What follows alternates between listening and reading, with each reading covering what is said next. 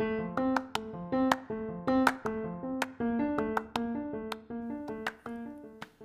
história da Cinderela você já conhece. A madrasta não quer que ela vá ao baile, mas aí aparece uma fada que lhe dá um belo vestido, uma carruagem e sapatinhos de cristal. E graças a eles é que ela se casa com o príncipe. Mas e se, em vez dos sapatinhos de cristal, ela ganhasse um par de patins? Ou um par de sandálias? Ou tênis, tamancos? Ou sapatilhas de balé? Ela ainda acabaria com o príncipe? O amor deles ainda daria pé? Você vai ter que ler para descobrir. É isso que vamos descobrir agora com a leitura do livro Oito Pares de Sapatos de Cinderela, de José Roberto Toreiro e Marcos Aurélio Pimenta. Vamos lá?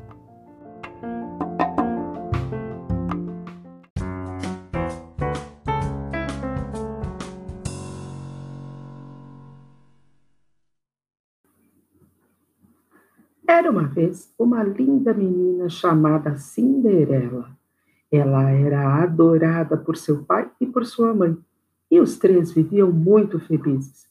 Porém, um dia, um triste dia, a mãe de Cinderela ficou doente e morreu.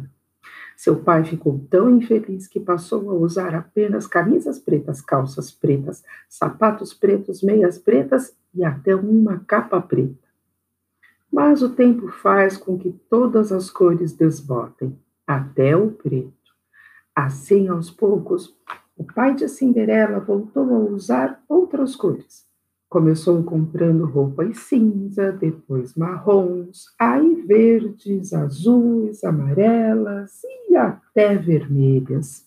Aliás, foi comprando roupas que ele conheceu uma costureira. Ela também era viúva e tinha duas filhas que se chamavam Cremilda e Romilda. O pai de Cinderela casou com a costureira e os cinco foram morar juntos. Alguns anos se passaram e tudo ia bem com a nova família. Porém, um dia, um triste dia, o pai de Cinderela morreu. E isso foi só o começo dos sofrimentos da moça é que a madrasta e suas duas filhas passaram a tratar Cinderela muito mal, quase como se fosse uma escrava. Cinderela tinha que fazer todo o serviço. Ela limpava, passava, lavava, cozinhava, varria, encerava e até cortava lenha. A madrasta Cremilda e Romilda não ajudavam em nada. A pobre moça vivia exausta. Porém, um dia, um alegre dia, o príncipe mandou anunciar que faria um grande baile e todas as jovens da cidade estavam convidadas, todas mesmo. As baixas, as altas, as magras e as gordinhas, as ricas e as pobres, as loiras e as morenas, as ruivas e as carecas. Cinderela ficou morrendo de vontade de ir. Por isso perguntou para a madrasta: Nós vamos ao baile? Nós? Sim, nós quatro. A madrasta não gostou nada daquela ideia. É que ela queria que o príncipe se interessasse por uma de suas filhas e sabia que Cinderela era a moça mais bonita da cidade. Se ela fosse ao baile, Cremilda e Romilda não teriam a menor chance. Então a madrasta disse: Mas com que roupa você vai? Só terei tempo de fazer os vestidos de minhas filhas. Eu mesma costurarei um, respondeu Cinderela. A madrasta pensou um pouco e disse: Está bem, pode ir ao baile. Obrigada. Mas. Mas o quê? Mas antes você terá que limpar todo aquele sótão. Cinderela ficou preocupada quando ouviu aquilo. Nunca tinha entrado naquela parte da casa.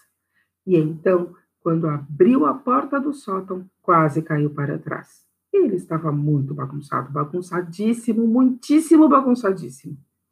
Havia ali anzóis, baús, caixas de fósforos, dentaduras, espelhos, ferramentas, geladeiras, um hipopótamo de madeira para brincar, ioiôs, jarras, leques, molas, novelos de lambém emaranhados, óculos, panelas, quadros, rodas, sapatos, tapetes, urinóis, vasos, xícaras e até uma zabumba, uma bagunça de A a Z. Como ela conseguiria limpar tudo aquilo e ainda arranjar tempo para costurar um vestido? Sem muita esperança, Cinderela arregaçou as mangas, suspirou profundamente e começou a trabalhar. Foi então que ela teve uma ajuda inesperada. Se você quiser que Cinderela tenha ajuda dos animais, vá para a página 12.